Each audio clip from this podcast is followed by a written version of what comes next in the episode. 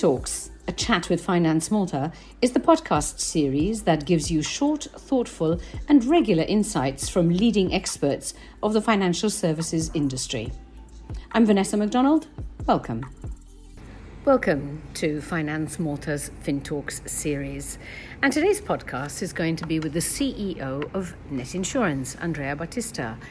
Andrea, one of the things I'd really like to ask you, because I understand that this is very much your area, um, is the buzzword that we keep hearing now embedded insurance. Is this something something new? Is it just a new name for something that already exists? And what are the implications going to be for the insurance sector?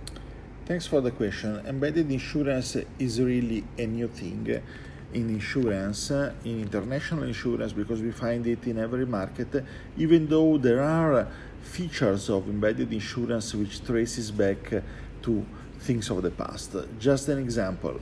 What does it mean uh, embedded insurance? It means to combine insurance with other services which are not insurance related, not financial related per se.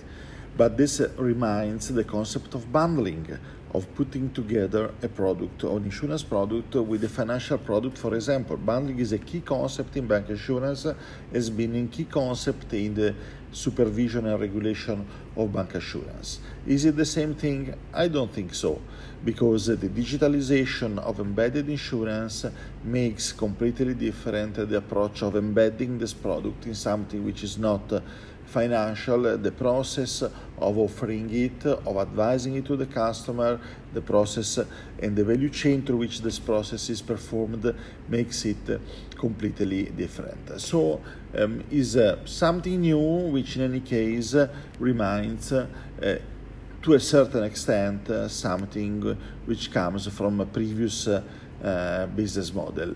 And this is not the only similarity between bancassurance and embedded insurance.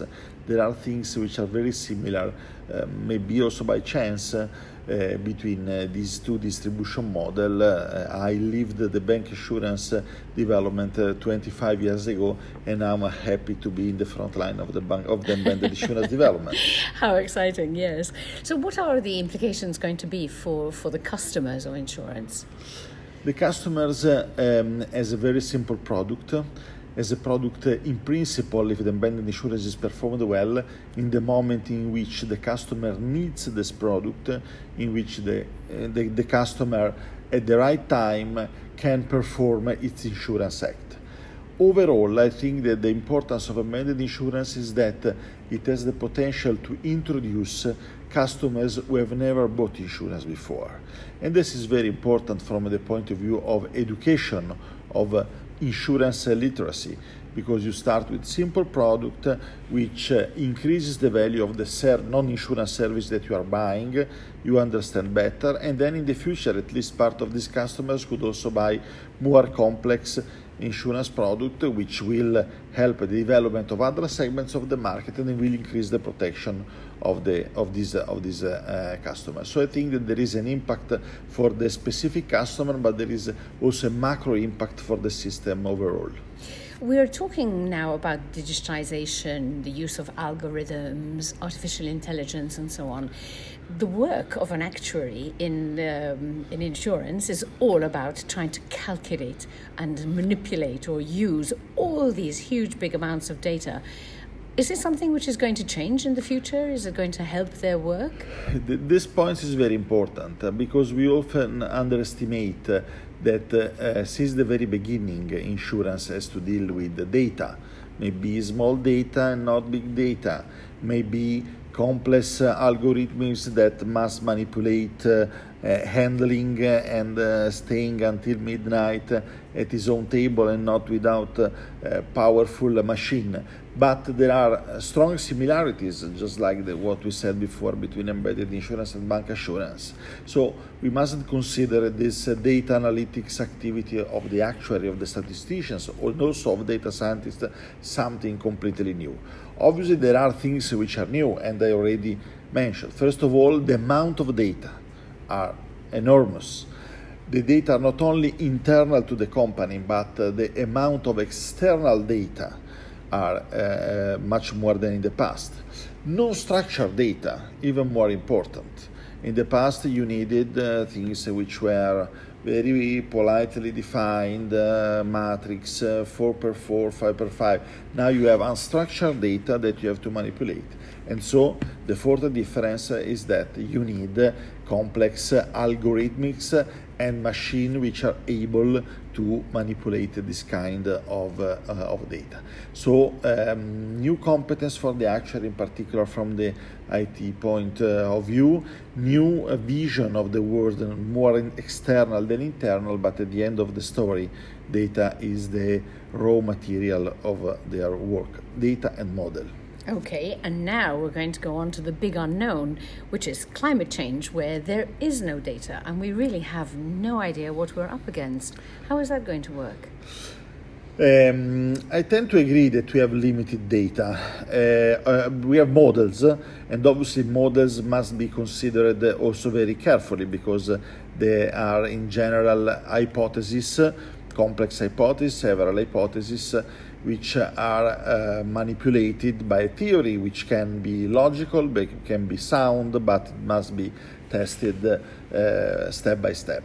I think that uh, the way to move is exactly this to move from certain ideas, certain um, hypotheses, to challenge this hypothesis, to make this, the, the sets of hypotheses as strong as possible, and then to slightly review I wouldn't say day by day, month by month, year by year when we have uh, new data. And so to be open to change uh, our mind uh, and the models which that mind has created when we have new evidence.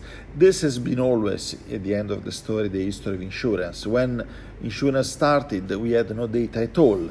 So, uh, now, for example, another area where this is the situation is cyber risk we know so little about cyber risk, eh? and then we have, uh, in a prudent way, in a robust way, in a shared way, and to make some hypotheses on the risk, but these hypotheses are subject to also deep and frequent uh, review. I think this is not very far from the approach of, uh, of science. Uh, you move from hypothesis, uh, then you test with data, you falsify certain hypotheses, you verify others, you change that, and then across time, it can be months, years, uh, uh, several years, uh, or also centuries, you approach. the, the truth or something which we can define the truth or is close to the truth. This is the situation of climate change, but nothing new under the sky. Um, perhaps the, the issue is the issue that you just mentioned time. Um, people seem to be acting as though climate change was going to be something which would happen in, in 10 or 15 years' time, and yet we're already seeing things like wildfires, floods, uh, the heat and the impact on, it, on agriculture, etc., already now. Yeah, I think that in any case uh, we need time to deal with the climate change, uh, also because we have other uh, needs, uh, other priorities. The great challenge of climate change is that uh, we have to deal with it together with other things. I'm a bit skeptical of the fact that we have no time. Uh, but uh, this is a, a, reasonable position like others. But in any case, we cannot sacrifice uh, what every other things to something which is based on uh, some scientific evidence, some uh, hypotheses, but which, as everything, as we mentioned before, is under review. So I think that uh, we must find the proper balance between common climate change and other social priorities and things uh, like this. Andrea, it's certainly going to be a, a brave new world, and uh, clearly there are experts who are ready to step in and help. Thank you very much for doing this podcast. Thank you very much. That's all for today. Subscribe now to the FinTalks and follow Finance Malta on all social media platforms to stay updated with all our activities. Till the next podcast.